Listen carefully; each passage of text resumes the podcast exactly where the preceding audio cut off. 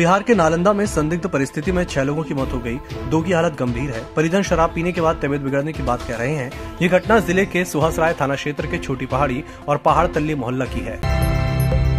प्रधानमंत्री नरेंद्र मोदी ने प्रसिद्ध तमिल कवि तिरुवल्लपुर को श्रद्धांजलि अर्पित की। पीएम ने सोशल मीडिया पर लिखा, तिरुवल्लुवर दिवस पर मैं महान तिरुवल्लुवर को श्रद्धांजलि अर्पित करता हूँ। उनके आदर्श व्यवहारिक हैं। वे अपनी विविध प्रकृति और बौद्धिक गहराई के लिए कन्याकुमारी के समुद्र में खड़े हैं।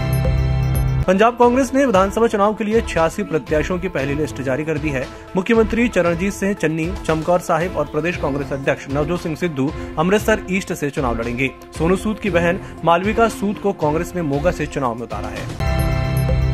उत्तर प्रदेश में भाजपा ने शनिवार को 107 उम्मीदवारों की सूची जारी की। इसमें सबसे चौंकाने वाला नाम मुख्यमंत्री योगी आदित्यनाथ का रहा। वे गोरखपुर शहर से उम्मीदवार होंगे। पहले उनका नाम अयोध्या से तय माना जा रहा था। डिप्टी सीएम केशव प्रसाद मौर्य सिराथू से उम्मीदवार होंगे। आगरा ग्रामीण से बेबी रानी मौर्य चुनाव लड़ेंगी। अलवर में मूक बधिर लड़की से गैंगरेप के मामले में पुलिस और प्रशासन की कार्रवाई पर सवाल उठ रहे हैं। इस बीच शुक्रवार को इस घटना का विरोध जताने पहुँची छात्राओं को कलेक्टर ने जमकर फटकार लगाई, जिस पर एक नया विवाद शुरू हो गया है। दरअसल, कलेक्टर ने छात्राओं से कहा कि वो पढ़ने आती हैं या राजनीति करने।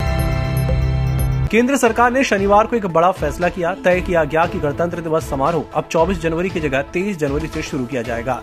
ये फैसला नेताजी सुभाष चंद्र बोस के जन्मदिन को गणतंत्र दिवस समारोह में शामिल करने के उद्देश्य से किया गया है। उनका जन्म 23 जनवरी अठारह को हुआ था।